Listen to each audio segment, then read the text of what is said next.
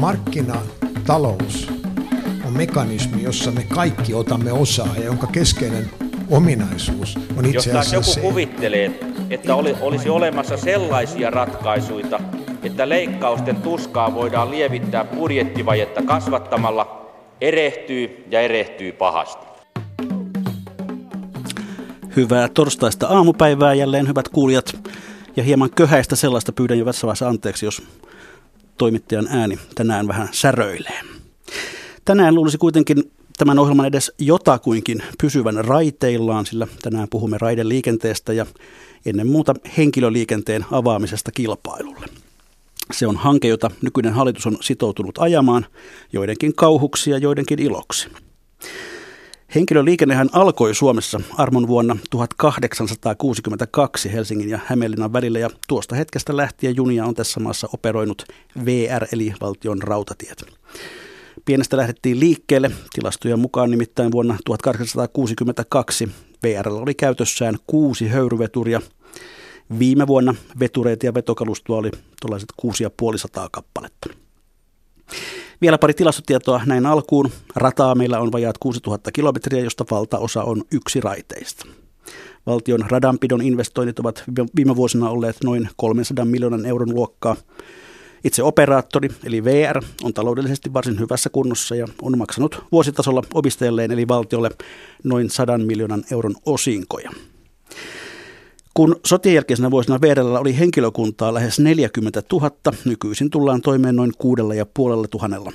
Junaliikenteen markkinaosuus kaikesta matkustamisesta, siis henkilöliikenteen matkustamisesta on Suomessa hieman yli 5 prosenttia, kun se esimerkiksi naapurimaassamme Ruotsissa lähestyy 10. Mutta tänään ei siis puhuta niinkään VRstä, vaan kilpailusta rautateillä. Tervetuloa ohjelmaan joukkoliikenneasiantuntija Antero Alko. Kiitos. Ja tervetuloa liikenne- ja viestintäministeriön markkinayksikön johtaja Laura Eiro. Kiitos. Tulitteko muuten junalla Pasilaan? Tulin Ilmolaan. Entäs Minä, minä tulin kyllä autolla. Valitettavasti Itä-Helsingistä ei pääse, pääse tänne junalla suoraan vielä. No, se, sitä odotellessa. Sitä odotellessa. Tuota, äh, ihan alkuun kertokaa paras junamuistonne. Antero Alko. Tota, luulen, että menee, menee tuonne lähes 60 vuoden päähän. Mulla on syvälle jäänyt mielikuva siitä, kuinka me on vanhempien kanssa matkustettu junalla Turkuun ja siinä oli jotain, jotain hohdokasta ja, ja erinomaista. Että monenlaisia muitakin junamuistoja on erilaisista junista kyllä vuosikymmentä ajalta, mutta ehkä se on ihan semmoinen paras asia. Laura Eino. Vähän samantyyppinen, mutta mennään nyt sitten vain 30 vuoden taakse, eli joskus noin seitsemänvuotiaana pääsin yksin matkustamaan junalla silloisesta kotikaupungista Mikkelistä itse asiassa nyt Pasilaan tätini luokse ja tuntui vallan isolta tytöltä, kun pääsi sitten itsekseen junailemaan ja totta kai eväät oli parasta matkassa. Aivan. Kerron tässä vielä omanikin, nimittäin se sijoittuu vain reilun kymmenen vuoden taakse. Matkustin Pieksämäeltä Varkauteen Anoppilaan eräänä lauantai-iltana. Junassa oli veturin lisäksi kolme tällaista sinistä teräsvaunua. Minä olin ainoa matkustaja. Matkustin komiasti keskimmäisessä vaunussa. Se oli hyvä palvelu. Kyllä, oma juna. Mutta mennään asiaan. Suunnitelma on siis sellainen, että kilpailutusraiteella alkaa HSL-alueen lähijunan liikenteestä liikenteessä 2020-luvun alkupuolella ja sitten viimeistään vuonna 2026 myös kaukoliikenteessä. Miksi Suomen raideliikenteeseen tarvitaan kilpailua vai tarvitaanko sitä? Laura Eero. No luonnollisesti näemme, että kilpailua tarvitaan ja kyllä se perimmäinen syy on se asiakaspalvelun parantaminen, eli se, että me saadaan useampia operaattoreita kirittämään toisiaan, niin lisää sitten palveluita, palveluinnovaatioita ja sitä myötä sitten saadaan lisää henkilöitä raideliikenteeseen. Totesit tuossa, että tällä hetkellä se osuus on viitisen prosenttia ja kyllä se voisi olla huomattavasti enemmän, lähes tuplatkin. Antero Alko, tarvitaanko kilpailua? Kyllä mä kompaan tässä asiassa Lauraa. Siis mä lähden oikeastaan ihan siitä, että se on kuluttajan etu. Että matkustamiseen tulee parempia tuotteita ja parempia palveluita sillä, kun siellä ö, tuottajapuolella, palveluntuottajapuolella on myöskin ö, tämmöinen yllyke, kiihoke, insentiivi niin kuin parantaa sitä palvelua, eikä se ole vain sellaista itsestään selvää, että no, me kuljetamme teitä, jos me viitsimme, ja jos jossain ei, ei nyt kiinnosta, niin me lopetamme sen, että että tuota, tästä on hyvät esimerkit myöskin muualta Euroopasta. Että, ja ihan pelkkä tämä vertaus, jonka toimittaja sanoi siinä aluksi, että, että naapurissa ollaan, ollaan, ollaan selkeästi niin kuin isommissa prosenteissa kuin meillä. Mitä se parempi palvelu käytännössä sitten olisi? No se on sitten asiakkaiden tarpeisiin paremmin suunnattuja palveluita, eli sitten kun täytyy hankkia asiakkaita. Omia junia. No, no se ehkä ei, ei taas näistä ympäristön näkökulmista kuitenkaan ole toivottavaa, että toki se on myös se yksi tavoite meillä, että saadaan, saadaan ihmisiä sitten ympäristöystävällisempään liikennemuotoon siirrettyä, mutta nimenomaan se, että tuodaan erilaisia konsepteja sitten juniin. Tämähän on muun muassa just Ruotsissa ja UKssa ollut, ollut se kehitys, että tulee sitten erityyppisiä matkustusluokkia. Toki tämä on se, mitä VR tälläkin hetkellä tekee, mutta että sitä sitten tullaan näkemään vielä enempi. Tulee erilaisia kanta-asiakaspalveluita, erilaista lipun hinnoittelua, eli se valikoima monipuolistuu ja on enempi asiakaslähtöistä. Varmasti myös mennään enempi siihen suuntaan, että tarjotaan näitä palvelukokonaisuuksia, eli katsotaan myös sitä pääsyä juna-asemalle ja sieltä eteenpäinkin. No onko tässä taustalla myös sellaista ideologiaa, että, että kilpailu on aina parempi tilanne kuin monopoli? No kyllä se täytyy tietenkin lähteä ihan asiakkaasta käsin kuitenkin. Toki on myös niin, että EU-tasollahan ollaan nyt menossa siihen suuntaan, että kilpailu halutaan pääasialliseksi keinoksi myöskin rautateillä teillä ja se on ollut tietenkin pitkän, pitkän keskustelun tulos, mutta kyllä se ideologia on se, että kilpailu on asiakkaan etu. No, EUn alueella Suomen lisäksi raideliikenne on valtion monopolihalussa vain Irlannissa ja Luxemburgissa. Kuinka paljon tässä on nimenomaan tätä EU-painetta? Onko meidän pakko avata tämä kilpailu vai onko, onko päätös kuitenkin omissa käsissämme? Laureina. No kyllä eu neljäs rautatiepaketti velvoittaa kilpailun avaamisenkin, mutta sitten pidemmällä aikavälillä. Että sinänsä nyt nämä aikataulut, mitä Suomessa ollaan päätetty, niin ovat nopeampia kuin mitä, mihin EU velvoittaisi. EU kuitenkin haluaa sen, että kaikki jäsenvaltiot antaa tosiasiallisen mahdollisuuden myöskin uusille operaattoreille tulla markkinoille. Ja Suomen oloista sitten ollaan nähty, että se edellyttää sitä, että on mahdollisuus päästä kiinni kalustoon ja huolto palveluihin sekä sitten kiinteistöihin, jotka liittyy operointiin. Eli se ajatussuunta on hyvin samantapainen ja EUkin kyllä velvoittaa sitten, mutta että siellä on käytössä siirtymäaikoja. Me halutaan tehdä tämä nopeammin, jotta sitten saadaan hyödyt asiakkaalle nopeammin. Antero Alku, miksi Suomessa ollaan samassa junassa Luxemburgin ja Irlannin kanssa? Kyllä mä näen sen ihan tämmöisenä poliittisena valintana, että, että tota, ja, ö, olen, olen niin kuin seurannut tätä asiaa runsa parikymmentä vuotta ja mulla on semmoinen aika vahva mielikuva tullut siitä, että kyllä, kyllä ministeriössä niin kuin virkamiestasolla on ymmärretty, mikä on avoimen rataverkon etu ja, ja juuri nämä asiat, joista Laura puhuu. Ja, ja tuota, mutta ö, se on aina tyssännyt poliittiseen tahtoon tai poliittisen päätökseen, että se ei ole ollut poliittisesti kypsää nyt mennä vielä siihen asiaan. Ja siihen politiikkaan on kyllä vaikuttanut tietysti siis sitten loppaaminen, että kyllä, kyllä monopoliyhtiö on tehnyt kaikkensa saadakseen pitää sen monopolinsa. Siis, siis nyt en halua niin kuin moittia ketään henkilönä eikä sillä lailla, vaan, vaan liiketalouden näkökulmasta. Niin kuin kaikki yritykset pyrkivät aina monopoliin. Ja sitten kun se yritys on saavuttanut sen monopolin, niin se tekee parhaiten tulosta olemalla monopolissa ja, ja se haluaa pitää sen. Ja se on, se on niin kuin sen etu, että, että tähän on pyritty. Mutta, mutta tota, se on nyt onneksi tullut meillekin sitten tämä, että, että niin kuin nähdään, että jossain vaiheessahan se, se monopoli, niin kuin, kun se voi toimia sillä tavalla, että no me lopetamme tämän huonoiten meidän mielestämme kannattavan vuoron, niin, niin joskus siellä on sitten niin kuin se viimeinen vuoro enää, että se, se on yksi vuoro jäljellä ja se on se huonosti kannattava vuoro. Ja, ja kyllä tämä valitettavasti, jos niin kuin katsotaan kehitystä tästä viimeisen 2-30 vuotta taaksepäin, niin, niin kyllä meillä on menty niin kuin aika lailla lehmänhäntää. Että siis palvelun määrä on supistunut. Siis liikennepaikkoja henkilöliikenteeltä on suljettu, junavuoroja on vähennetty ja, ja, se, se, tota, ja se markkinaosuus on myöskin laskenut. Ja, ja se on se se on niin kuin luonnollinen seuraus siitä, miten monopoli toimii. Monopoli ei pyri maksimoimaan markkinoita, vaan se pyrkii maksimoimaan oman tuloksensa. Ja, ja, ja näin se vaan menee. Hyvät kuuntelijat, muistutan teitä myös sitä, että tähän junaan on, on teilläkin pääsy lähetysikkunan kautta. Voitte lähettää sinne tai kirjoittaa sinne kommentteja ja kysymyksiä ne päivän puheenaiheesta. Palaamme näihin sitten tuntutusti ohjelman loppupuolella.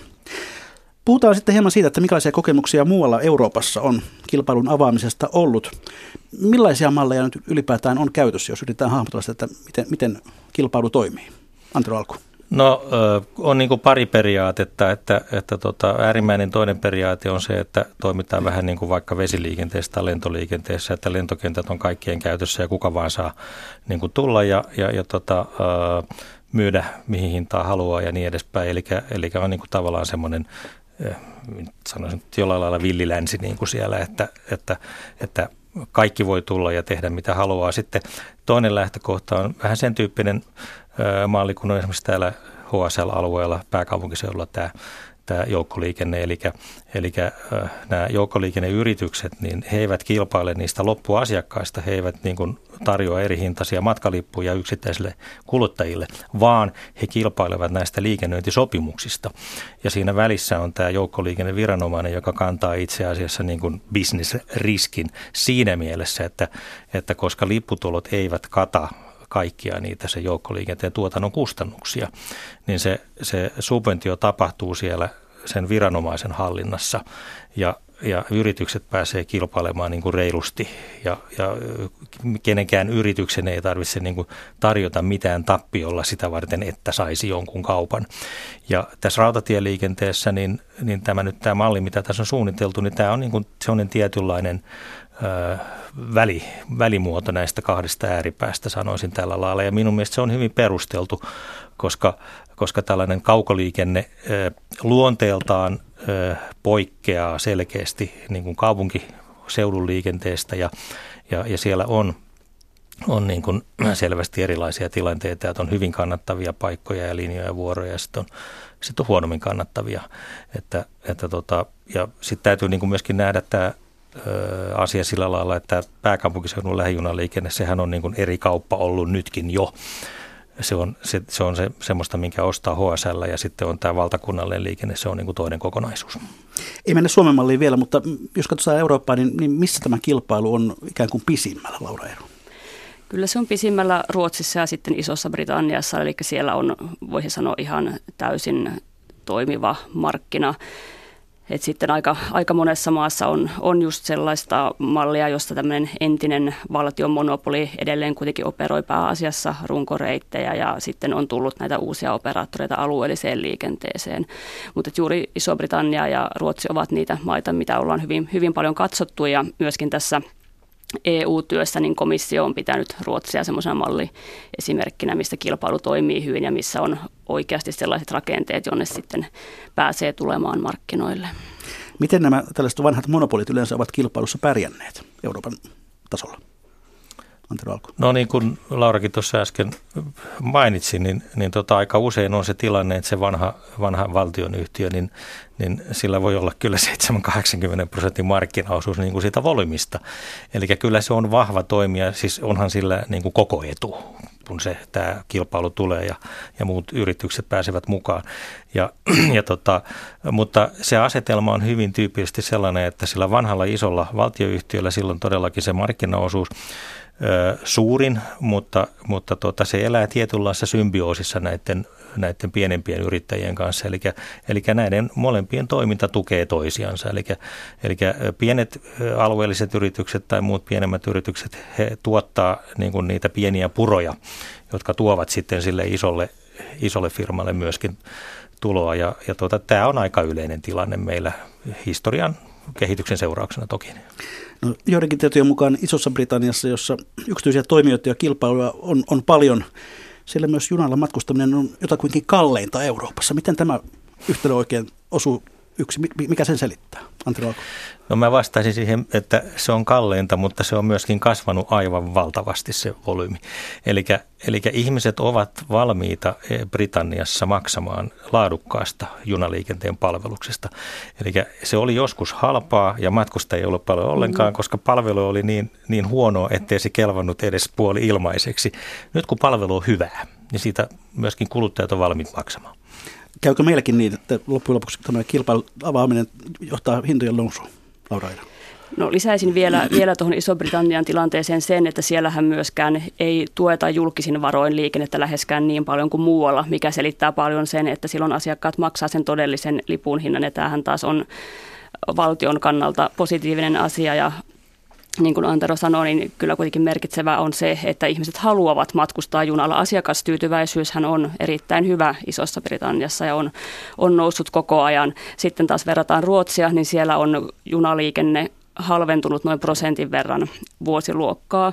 Eli kumpaakin näkökulmaa on olemassa ja tärkeintä on kuitenkin se, että asiakkaat haluavat matkustaa junalla. No jos katsotaan näitä erilaisia kilpailun vapauttamisprosesseja, niin, niin missä on menty pieleen? Mitkä ovat sellaisia varoittavia esimerkkejä, joita ei pitäisi lähteä Suomessa noudattamaan, Antero Alku? No en malta olla mainitsematta sitä, mistä Britanniasta usein puhutaan, että joo joo, siellä yksityistettiin kaikki ja kaikki meni pieleen. Ei saa tehdä niin Suomessa. Ensimmäiseksi toten, että ei niin täällä olla tekemässäkään. ja ja tota, sitten se toinen puoli siellä oli se, että – että tota, totta kai se on selvää, että jos tämmöisiin muutoksiin lähdetään, niin ne täytyy hallita. Ja, ja siellä se, mitä Britanniassa kävi, niin noin tiivistettynä ja pelkistettynä siellä niin kun esimerkiksi ratainfra myytiin sijoittajille, jotka eivät niin kun ollenkaan ymmärtäneet, että mitä he olivat ostaneet ja, ja mitä sen kanssa pitää tehdä.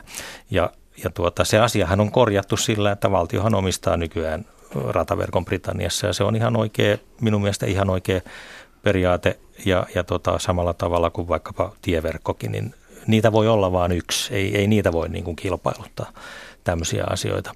Että, että se on yksi, yksi, missä on menty pieleen. Sitten Ruotsissa tiedän, että on menty pieleen jonkun verran tuossa 15-20 vuotta sitten muistaakseni, niin, niin siinä, että siellä kun kilpailutettiin muutamia ää, esimerkiksi pohjoisen näitä henkilöjonayhteyksiä, niin siellä tilaaja tai siis niin kuin julkinen valta asetti liian kovia ehtoja ja vaatimuksia siihen kilpailutukseen ja, ja se johti siihen, että kun se oli käytännössä niin kuin mahdotonta, niin, niin yritykset yrittivät sitä vähän aikaa, mutta ei siitä tullut mitään. Eli tässä on, on niin kuin se tilaajapuolen ja, ja, ja viranomaisen toimivaltaisen viranomaisen, joka siis sääntelee ja määrää palvelutasoja ja niin edespäin, niin sen osaaminen on myöskin avainasemassa ja ja mitä siihen Britanniasta voisi sanoa, niin, niin täytyy toki ymmärtää, että he olivat pioneereja ja, ja ensimmäisiä tekemässä näitä asioita, niin ei heillä ollut sitä kokemusta käytössä. Meillä on nyt onneksi, me voidaan heidän virheistä ottaa opiksi, eikä tarvitse maksaa itse kaikesta. Laura Eira, kenen, kenen, kenen muiden virheitä te olette tutkineet? No pääasiassa ollaan tutkittu juuri Ison-Britannian ja Ruotsin virheitä ja nämä, nämä äsken mainitut on kyllä ne selkeästi tärkeimmät ja niin kuin sanottu, niin tällä kertaa on hyötyä siitä, että olemme asiaa tekemässä muiden, muiden jälkeen, niin voidaan ne välttää. Yksi ihan keskeinen asia onnistumiselle on se, että me saadaan sitten näissä käyttöoikeussopimuksissa, joita sitten tehdään – tehdään viranomaisen ja operaattorin välillä, niin kannustin- ja sanktiojärjestelmät oikein, jotta se aidosti kannustaa siihen, että palvelu on hyvää, saadaan asiakkaita lisään. Ja siinähän on paljon sitten erilaisia kokemuksia. Juuri Iso-Britanniassa esimerkiksi he ovat tehneet merkittävän määrän näitä sopimuksia ja kuulemma edelleenkin tuskailevat vielä sen kanssa, että miten, miten kaikki saadaan kulkemaan samaan linjaan keskenään. Eli sitä puolta katsotaan paljon. Norjaa myöskin ollaan nyt sitten tai Norjaan oltu hyvin paljon yhteyksissä, kun he ovat pikkasen meitä edellä kilpailun avaamisprosessissa. Hyvä, mennään kohti tätä Suomen mallia. Tuota, voisin aloittaa sen kysymällä, että onko rata, rataliikenteen tämä infrastruktuuri ja tekniset olosuhteet sellaiset, että, että kilpailu voisi niiden puolesta aloittaa vaikka huomenna? Laura Eero. Kyllä se kilpailu voidaan aloittaa, eli sama määrä sinne junia mahtuu riippumatta siitä, onko operaattoreita enemmän. Eli kyllähän joka tapauksessa, kun me halutaan henkilöjunaliikenteen määrää kasvattaa, niin sitten se vaatii myöskin infrainvestointeja jatkossa, mutta sinänsä estettä sille ei ole, että voisi tulla useampia operaattoreita Toki meidän täytyy katsoa hyvin paljon erilaisia toimintamalleja sitten viranomaisten ja operaattoreiden kesken, miten hoidetaan esimerkiksi häiriötilanteet, kapasiteetin jako ja muuta vastaavaa, ja se on sellaista työtä, mitä ollaan, ollaan parhaillaan tekemässä. Niin Jörgen Järvinen mukaan liikenteen lisääminen siellä, missä myös on paljon potentiaalisia matkustajia, niin vaatisi miljardiluokan luokan investointeja valtiolta. Onko se näin, Antero No pitkällä tähtäimellä varmasti kyllä, ja, ja sehän on pelkästään positiivista. Eli jos kysyntä oikeasti kasvaa niin paljon, että tarvitaan lisää ratakapasiteettia, niin eiköhän me kaikki olla siitä sinänsä iloisia. Mutta sen haluan sanoa, että, että tota, todellakin pitkällä tähtäimellä siis esimerkiksi nyt Helsinki-Tampere, joka on, on meillä kuormitetuin väli, ja, ja siellä jopa kulkee muutamia semmoisia junavuoroja, että paikkalippu pitää ostaa pari viikkoa aikaisemmin, jos haluaa siihen junaan päästä, niin kyllä siellä on kuitenkin, sielläkin on niin kuin valtava kapasiteetti potentiaali edelleen, koska junat on siitä hauskoja, että niissä voi olla eri määrä vaunuja. Ja, ja tuota, meillä on Tampereen Helsingin välilläkin, niin, niin nämä kaksikerroksiset matkustajajunat, niin ne on vielä noin puolen pituisia siitä, mitä ne voisivat olla. Eli, eli ihan tällä täsmälleen samalla junavuorojen määrällä, joka on keskimäärin kaksi junaa tunnissa, mikä ei ole kauhean paljon, niin, niin me voitaisiin tuplata meidän, meidän niin kuin tarjonnan kapasiteetti siellä. Ja, ja tota, kun me nyt puhutaan niistä lukemista, että, että miten me minkälaiseen matkustajamäärien kasvuun me tähdetään tai toivotaan niin kuin tällä järjestelyllä, niin, niin se 100 prosenttia lisää, se on vielä aika kaukana ja se kuitenkin voidaan tehdä niin kuin vain lisäämällä vaunuja olemassa oleviin juniin. Ja sitten sen jälkeen vielä voidaan lisätä junavuoroja. Ja, ja tota, vasta sitten, kun ei enää, enää niin kuin ratakapasiteettiin mahdu lisää junavuoroja, sitten me tarvitaan lisää sitä rataa. Ja, ja tota, ihan nyt vaikka esimerkkinä, että, että Japanissa niin siellä menee viiden kuuden minuutin välein näitä suurnopeusjunia näillä suosituilla rataosilla, että, että jos meillä menee kaksi junaa Tampereelle tunnissa, niin meillä on aika paljon vielä niin kuin sitä pelivaraa siellä jäljellä. No Laura Eero, kuinka hankala asia kilpailun näkökulmasta on sitten se, että Suomessa on tämä oma omituinen raideleveytensä?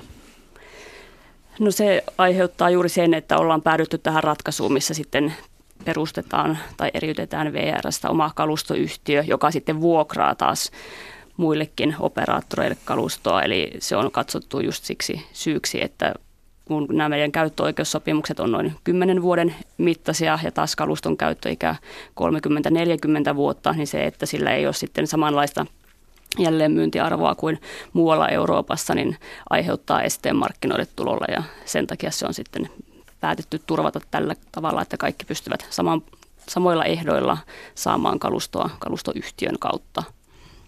Antero Alku. Joo, kun olen näitä kalustohankintoja tehnyt tänne Suomeen, niin, niin tuota, haluan kuitenkin sen sanoa, että tämä on pikkusen niin kuin ylimainostettu asia, tämä raideleveys. Siis, siis jos esimerkiksi mennään kansainväliseen rautatiealan messuille ja, ja katsellaan siellä taulusta sitten jonkun veturin tai vaunun vierestä, että, että tota, mitkä on tekniset tiedot.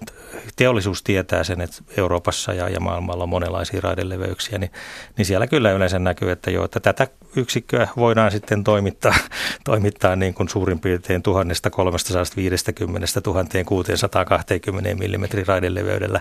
Meillä on 1524, Venäjällä 1520, normaali eurooppalainen 1435, että ei se, ei se niin kuin, viime kädessä se ei ole niin hirveän suuri, suuri ongelma, mutta toki kun on, on niin kuin kalustolla nämä hyväksymisprosessit, turvallisuusvaatimukset hyvin korkeat, niin totta kai se on paljon helpompaa, että meillä on juuri näin niin kuin ollaan tekemässä, että me perustetaan kalustoyhtiöstä, on vuokrata sen kalusto, se on valmiiksi hyväksyttyä, se on niin kuin heti ajoon, eikä niin, että no niin, nyt meillä on odottamassa tässä puolen tai vuoden mittainen prosessi, jotta me saamme tämän yksikön, kun tässä muutettiin nyt jotain, kun se tuotiin ulkomailta Suomeen.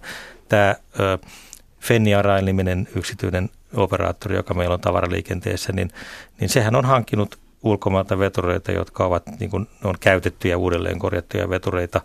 Ja tota, ne on tehty ihan eri olosuhteisiin alun perin, mutta nyt ne on hankittu tänne. Niihin on tehty kaikki nämä muutokset, muistaakseni raideleveysmuutoskin. Ja, ja, ja tuota, siitä on vaan ollut se hankaluus, että heillä meni vissiin vuoden verran ennen kuin he sai ensimmäisen ostaneen, ostamansa veturin käyttöön.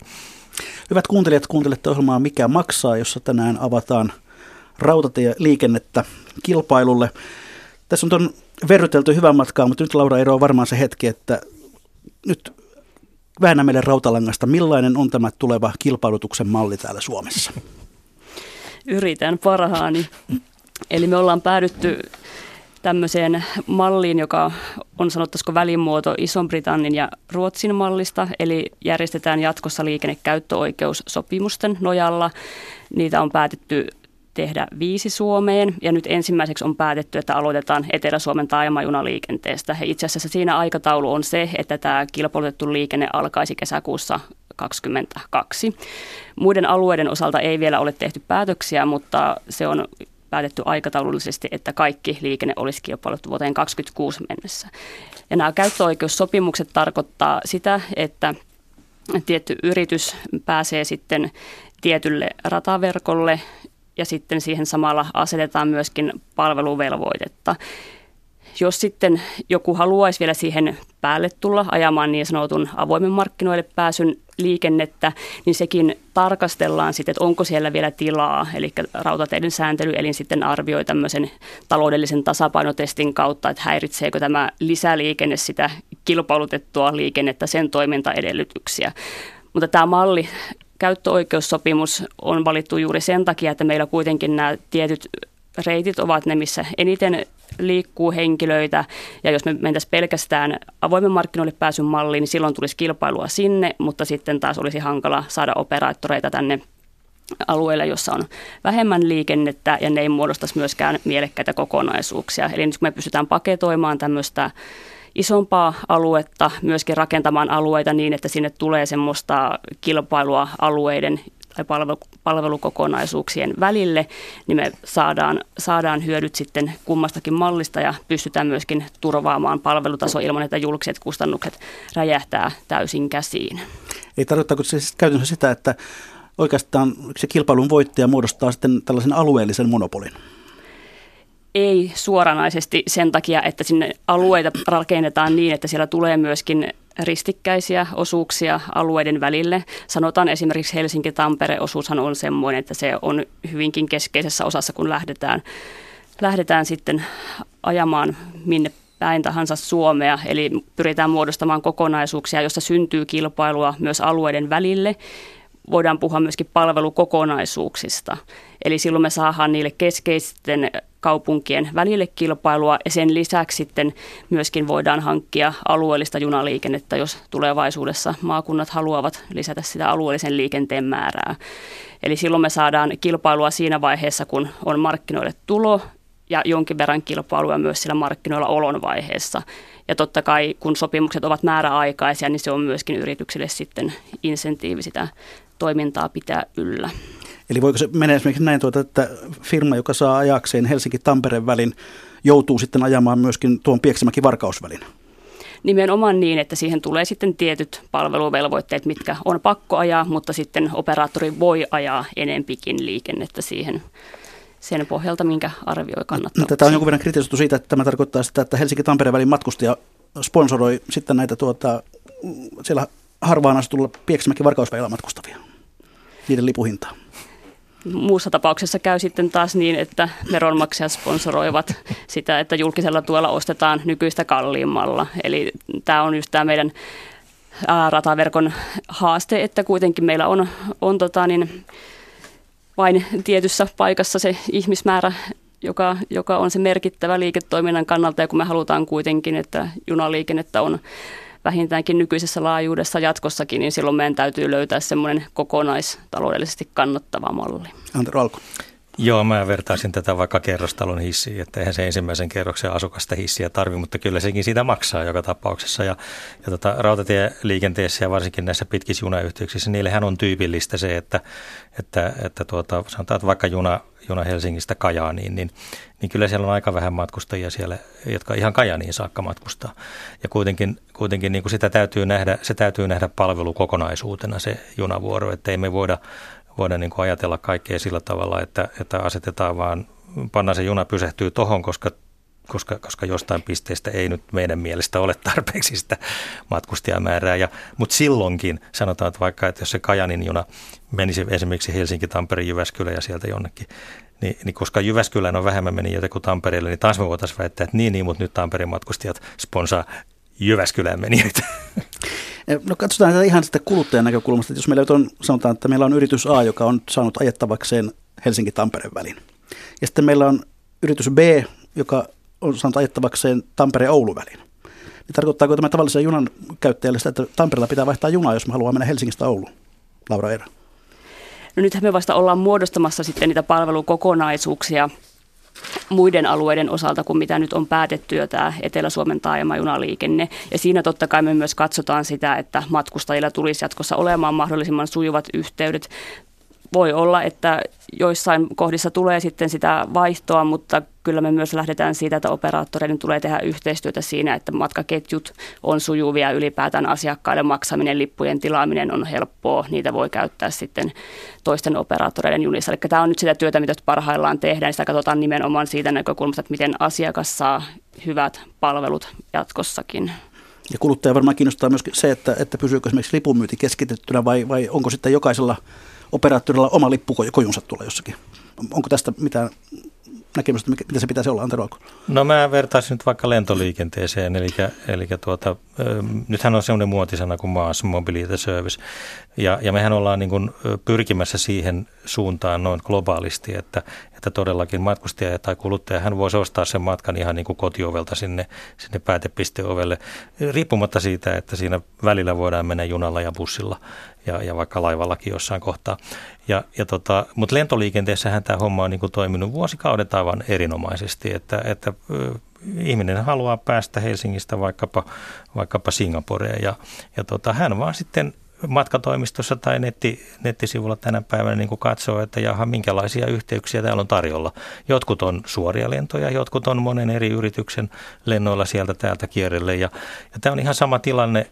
Mä sanoisin, että oikeastaan tämä sama tilanne on nyt jo, vaikka meillä on yksi ainoa operaattori. Että eihän kaikki junat, jotka menee Tampereelle, ne eivät jatka sieltä eteenpäin. Ja, ja tota, esimerkiksi kuluttajan kannalta jos haluaa aamusella mennä Jyväskylään, niin, niin tota, on suora juna, joka menee lähtee Helsingistä ja menee Tampereen kautta Jyväskylään, mutta jos haluaa säästää 20 minuuttia aikaansa, niin kannattaa tehdä niin, että lähtee vasta seuraavalla Tampereen junalla, koska se ottaa kiinni sen aikaisemmin lähteneen junan ja, ja vaihtaa Tampereella siihen Jyväskylän junaan, se on käytännössä laiturin yli käveleminen siellä. Eli, eli tota, ja mä tiedän, että moni tekee näin, mä olin ihan itse käytännössä nähnyt sen, kun, kun olen, olen tota Tampereelle paljon matkustanut viime aikoina. Eli, eli ei tämä loppujen lopuksi niin kuin tämä ei kauhean paljon muutu tästä nykytilanteesta ja tämä lentoliikenne on mun mielestä semmoinen hyvä esimerkki, joka, joka niin kuin osoittaa, että tämmöinen eri operaattoreiden yhteistyö, niin, niin kyllä se saadaan hienosti toimimaan sillä tavalla, että se näyttää nimenomaan sille matkustajalle niin kuin yhtenäistä. Hän ostaa yhden lipun, vaikka hän lentäisi kolmen yhtiön lennolle. No se, mikä tietysti kuluttaja myös kiinnostaa, on sitten tämä lipun, lipun hintataso. Mikä nyt on se mekanismi, jos, mä, jos tässä Suomen mallissa taataan se, että, että hinnat eivät nouse, vaan laskevat. Niin kuin on vähän lupailtu, että ne laskevat. Alavara ja sanoisin ehkä vielä, että hinnat varmasti vaihtelevat, että jos nyt katsotaan Ruotsin esimerkkiä, niin siellähän on tämän SJin, joka on, on se entinen valtion operaattori, niin hinnoissa käynyt niin, että ne kalleimman hintaluokan luokan lippu, lippujen hinnat ovat nousseet, mutta sillä saa myös parempaa palvelua. Sitten taas halvin onkin painunut neljännekseen aikaisemmasta. Eli varmasti tämän tyyppistä kehitystä nähdään, että meillä tulee just erilaisia hintaluokkia entistä enemmän, mutta se vastaa sitten myös sitä palvelua, mitä saa. Ja niin kuin Antero sanoi, niin sitten asiakas voi valita, minkä tyyppistä haluaa. Ja tätä me nyt katsotaan parhaillaan, kun valmistellaan sitten kilpailutusta, että mitkä on niitä ehtoja, mitä sopimuksissa tulee asettaa, mutta samalla kuitenkin kyllä se päälähtökohta on, että silloin kun alalla on enempi kilpailua, niin ja silloin kun meillä insentiivit oikeasti ovat siihen suuntaan, että se mistä operaattori hyötyy on se, että siellä on enempi matkustajia, niin silloin se kyllä kääntyy matkustajan eduksi. Niin asiasta tuntuu olevan liikkeellä kovin ristiriitaista tietoa, että on, on konsultteja, joiden mukaan hinnat nousevat vääjäämättä, jos tämä kilpailutus toteutetaan, ja sitten on toisia konsultteja, jotka taas todistavat päinvastaista. Tarkoittaako tämä sitä, että itse asiassa kukaan ei oikeastaan tiedä, vaan tässä mennään vähän niin kuin arvauksen perusteella eteenpäin? Ante Raako. No mä sanoisin, että kyllä me tietysti tiedetään me tiedetään se, mikä meillä on kokemus niin kuin nähtävissä muualta, niin, niin me nähdään, että, että tota, ää, mitä voi tapahtua. Me nähdään myöskin sen, niin kuin Laura just sanoi, että, että tota, voi tapahtua niin kuin sekä että. Juuri tämä, että, että kun se palvelutarjonta laadullisesti monipuolistuu, niin myöskin se hinnoittelu monipuolistuu. Ja, mutta se kysymys siitä, että laskeeko hinnat vai nouseeko hinnat, niin, niin ihan tämmöisen yritystalouden niin kuin perusteiden näkökulmasta, että tällähän pyritään nyt siihen, että, että rautatiealan liiketoiminta tulee tehostumaan, eli me pystytään tuottamaan palveluita alemmalla kustannuksia, niillä on enemmän käyttäjiä, niin kyllähän se johtaa niin kuin luonnostaan siihen, että tarve siihen, tarve lipun hintaan tai lipun hinnan arvon tarve tulee alenemaan, jos kerran kustannukset laskee ja, ja käyttö paranee. Tämä on se, niin kuin, mihin perimmältään pyritään. Ja, ja, tota, ja sitten toinen puoli on, on toki tämä hinnoittelusysteemi, että, että esimerkiksi tämä Onnibus, joka, joka niin kuin räjäytti pankin täällä bussiliikennepuolella, niin, niin hehän ö, markkinoivat itse, että joo, että pääset kahdella eurolla tai yhdellä eurolla tai niin edespäin jonnekin. Joo, kyllä. Kun yhdessä bussissa on 65 tai, tai kaksikerrosbussa 85 paikkaa suurin piirtein, niin, niin muutama ensimmäinen matkustaja mm. kyllä, jotka ostaa lipun, ne he pääsevät, mutta ei se viimeinen saa enää sitä yhden euron lippua. Eli, eli nythän tällä hetkelläkin VR muistaakseni kampanjoi 8,90 Tampereelle, mutta se tarkoittaa sitä, että jos ostat lipun puolen vuoden päähän, niin sä saat sen siihen hintaan. Normaali hinta on 21 euroa tänä päivänä. Ja, ja tota, tällaiset mahdollisuudet niin kuin edulliseen matkustamiseen, ne tulee varmasti lisääntymään, koska kilpailevilla yrityksillä on intressi luoda tällaisia erilaisia tuotteita, joilla he pystyvät myöskin täyttämään niitä junia paremmin ja, ja tätä kautta se yleinen hintataso varmasti tulee laskemaan. Mutta pysyykö se intressi, jos kilpailutus on voitettu ja tiedossa, että seuraavat kymmenen vuotta tämä on meillä, niin, niin tuota, mikä silloin ikään kuin ajaa, ajaisi tekemään se mahdollisimman edullisesti? No se täytyy voittaa se kilpailu vielä sen kymmenenkin vuoden jälkeen uudestaan.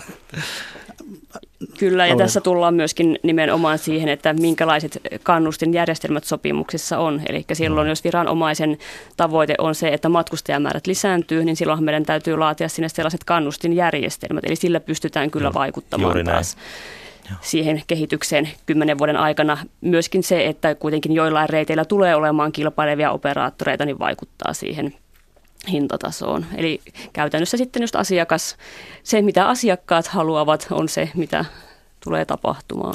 Tätä on myöskin kritisoitu sillä tavalla, tuota, että kun tässä nyt tämä kalusto tarjotaan ikään kuin sieltä VRn kalustoyhtiön kautta, niin, niin oikeastaan se ainoa, millä kilpaillaan, on henkilöstökulut. Onko se siis näin, tuota, että se, joka, jolla on halvimmat veturinkuljettajat, niin se on sitten se, joka voittaa kilpailua? Ei ihan sillä lailla, koska tota, nyt te, tällaiset, mä vertaisin tätä rautatiekaluston kalustoyhtiötä ja, ja rautatiekaluston vuokraamista sitten tämmöiseksi sopimuskaudeksi 50 vuotta ihan saman asiaan kuin, kuin toimitilan vuokraaminen kiinteistöistä.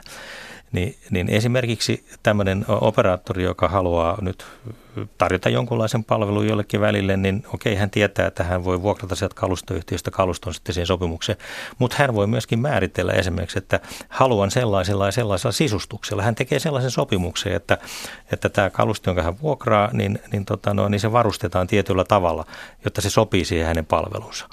Ja, ja tämä on ihan taloudellisesti niin kuin järkevää jos ajatellaan rautatiekalustoa 40 vuoden elinikää, niin joka tapauksessa pitää, pitää tota, noin 10 vuoden välein sisustus uusia. Ja tällä tavalla kyllä sitä erottuvuutta ja, ja, ja sitä palvelu, palvelutuotteen kilpailukykyä verrattuna johonkin toiseen, kyllä sitä on mahdollista järjestää muullakin kuin pelkästään, pelkästään henkilöstön palkoilla. Plus sitten toinen, toinen puoli on se, että ei se henkilöstön palkka ole ainoa asia se henkilöstökulussa. Siellä on myöskin ihan niin kuin se sen työn tekemisen osaaminen ja sitten sit niin kuin työjohdolta se, että osataan järjestää työvuorot oikein ja niin edespäin. Kyllä siellä on paljon muitakin tekijöitä. Lisäksi mä sanoisin niin, että kun meillä on, meillä on aika vahva yleinen työehtosopimusjärjestelmä täällä. Käytännössä kaikki joutuu maksaa saman palkan henkilöstöstä, eli kyllä se oikeasti ne erot täytyy löytää jostain muualta kuin työntekijöiden selkänahasta. No, tässä on puhuttu tästä, että palvelu paranee ja monipuolistuu. Meillä on nyt tuoreessa muistissa se, että HSL-alueen lähiliikenteessä junissa lopetettiin lipunmyynti, joka epäilemättä on valmistautumista tulevaan kilpailutukseen. Tämähän on palvelutason heikennystä. Miten tällaiselta vältytään jatkossa? Häviävätkö konduktöörit myöskin kaukoliikenteestä? No se myös itse asiassa riippuu siitä, että mitä velvoitteita tämä tilaava viranomainen, eli tässä tapauksessa me sitten asetamme. Tuossa mainitussa tapauksessahan kyse oli siitä, että mitä HSL viranomaisena halusi tehdä. Eli se täytyy katsoa sitten, että mikä, mikä on se, mitä me halutaan sopimuksessa velvoittaa, mitä taas jätetään jätetään sinne operaattorin päätettäväksi liiketoiminnallisin perustein, mutta siinä on hyvin paljon liikkumavaraa sitten näiden lopullisten ratkaisujen suhteen, että mitä tullaan tekemään. Tuollainen kymmenen vuoden sopimus on kuitenkin, se on aika pitkä aika. Kymmenessä vuodessa ehtii maailma muuttua aika lailla. Onko operaattorilla itsenäinen oikeus esimerkiksi lakkauttaa joitain vuoroja tai, tai vaihtaa ne bussikuljetukseksi, jos tuntuu, että muuten ei homma kannata? Miten tätä olette pohtineet? Tämä on myös just niitä asioita, mitä täytyy sitten sopimuksessa määritellä ja myöskin se, että mitkä on ylipäätään muuttamismekanismit. Kyllähän tämä maailma muuttuu tosiaan niin nopeasti, että emme voida sanoa kymmentä vuotta etukäteen, että tarkalleen nämä ja nämä junavuorot tulee ajaa, vaan meidän täytyy määritellä sitten se palvelutaso, että esimerkiksi mihin tulee vähintään ajaa, minkä verran pysähdyksiä tulee olla, mutta sitten siellä on myöskin liikkumavaraa. Ja se on nyt sitä työtä, mitä sitten tehdään, kun sopimuksia valmistellaan. No Antero alkukonsulttina, niin minkälaisia sudenkuoppia näet tässä? Mitkä ovat ne asiat, joissa pitää olla mahdollisimman valppaana, ettei tule tehtyä huonoja sopimuksia? Joo, siis tota, esimerkiksi juuri tämmöisen, nämä, nämä, sen tyyppiset asiat, että sen viranomaisen, joka määrää tai, tai se toinen osapuoli, joka sen sopimuksen tekee, niin sen täytyy ymmärtää ja tajuta, että mitä se toiminta on. Sen täytyy niin kuin osata asettua sinne sen sopimuksen toisen osapuolen asemaan ja tehdä realistinen sopimus.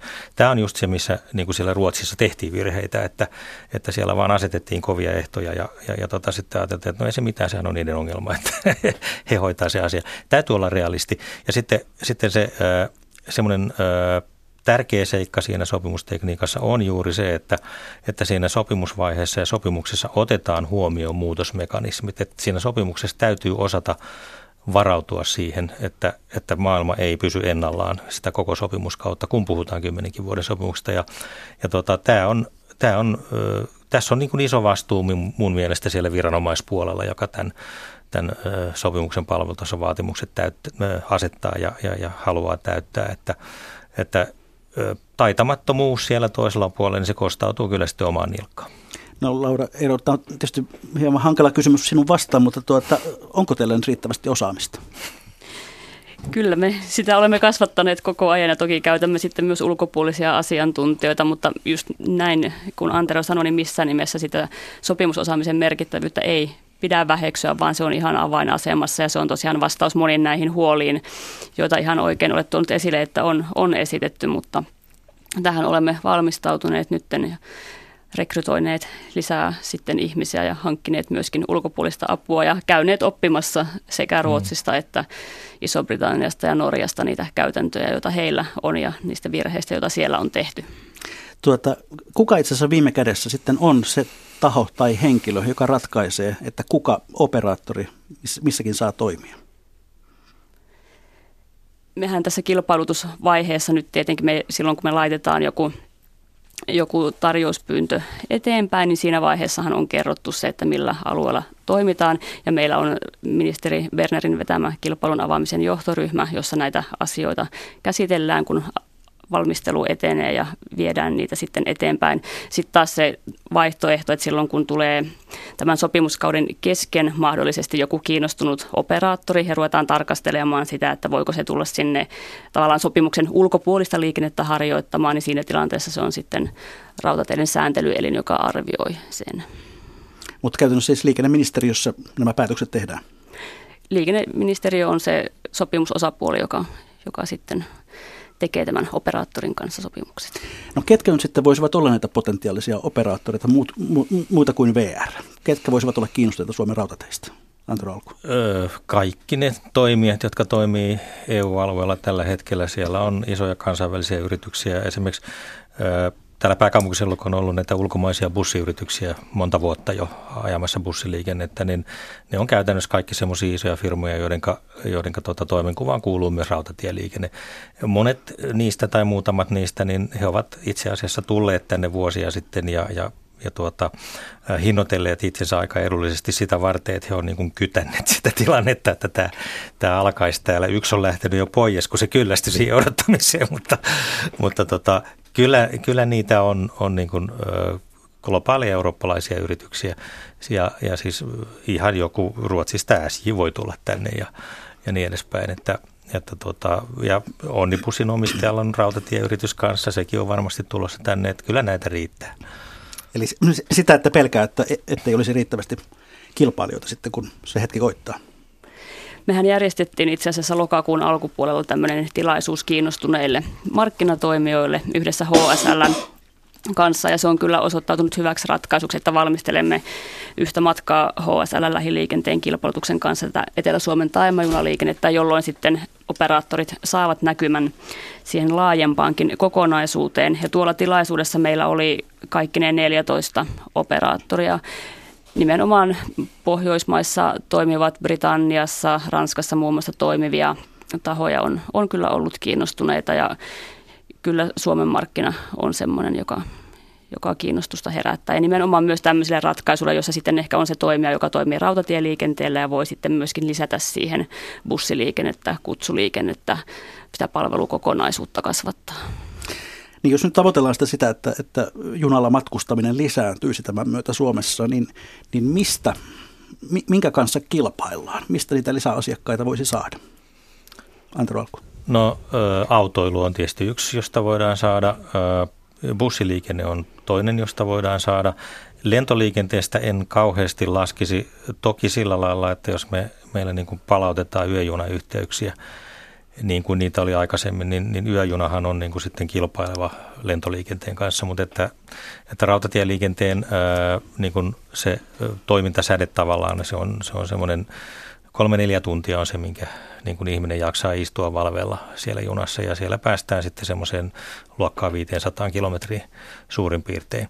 Niin, niin tota, tästä, se, tästä se muodostuu, että siis rautatieliikenteen etupussi, tai siis tieliikenteeseen yleensä, siellä on autot ja bussit, niin niin, niin on nopeus ja, ja, ja sitten mukavuus. Et siellä, on, siellä on tilaa, siellä on helppo tehdä töitä, kun se on vakaata, siellä on vessat, ravintolat niin edespäin. Et se, on, se on vaan matkustamisen laatu on, on siellä parempi. Ja sitten se on todellakin bussilla, jos lähdet täältä, täältä bussi saa ajaa semmoista 100 kilsaa tunnissa ja junat kulkee parhaimmillaan 200, niin se vaikuttaa aika paljon.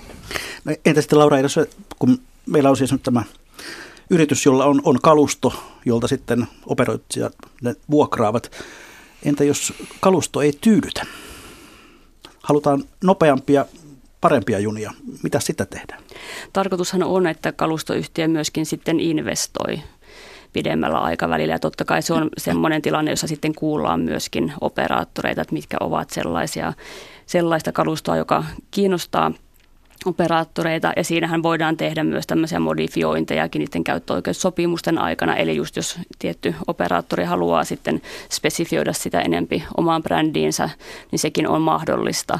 Mutta toisaalta taas silloin, kun on kyse tämmöisestä käyttöoikeussopimuksesta viranomaisen kanssa, niin siihen tyypillisesti sisältyy jonkinlainen kalustopaketti ja sen sitten taas operaattori tietää silloin, kun lähtee markkinoille. Mutta kyllä se kuitenkin pidemmällä aikavälillä se on yhteistä kehitystyötä sitten markkinatoimijoiden kanssa. No, sitten kun meillä on nämä viisi aluetta toiminnassa ja viisi operaattoria, jos kaikki haluavat ajaa vain pendolinolla, niin, niin mitä sitä tehdään?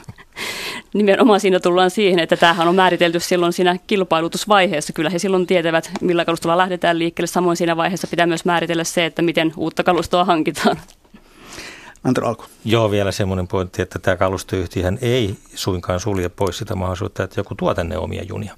Että ei se sitä kiellä, että, että jos, jos kerta kaikkiaan mikään ei kelpaa, niin kyllä sit saa ostaa itsekin ne junat, mutta mä luulen, että ää, liiketoimintamalli ei ehkä ihan mätsää siinä vaiheessa. No jos sitten nostetaan hieman horisonttia ja katsotaan vähän pidemmälle ja mm, Tämä on tietysti aina, ennustaminen on vaikeaa, varsinkin tulevaisuuden ennustaminen, niin kuin Ahti Karolainen jo muinoin sanoi, mutta suomalainen raideliikenne 2030-luvulla, miten se poikkeaa nykyisestä? Antero Alku. Kyllä mä uskon, että meillä on palannut aika paljon muuallekin Suomeen tämä tämmöinen seudullinen niin kuin lähijunaliikenne. Ja, ja meillä on varmasti ö, enemmän tarjontaa. Mä, mä uskoisin, että meillä on niitä yöjuniakin taas tullut takaisin. Eli, eli joku tuonne Joensuun Kajani ö, suuntaan, niin, niin, niin sinne pääsee taas yöllä junilla. Eikä tarvitse mennä niin, että matkustaa illalla ja, ja sitten menee hotelliin nukkumaan yöksi, vaan voi herätä aamulla siellä junasta ja säästää sen, sen hotellin. Mä näen ihan positiivisena ja optimistisena tämän tulevaisuuden.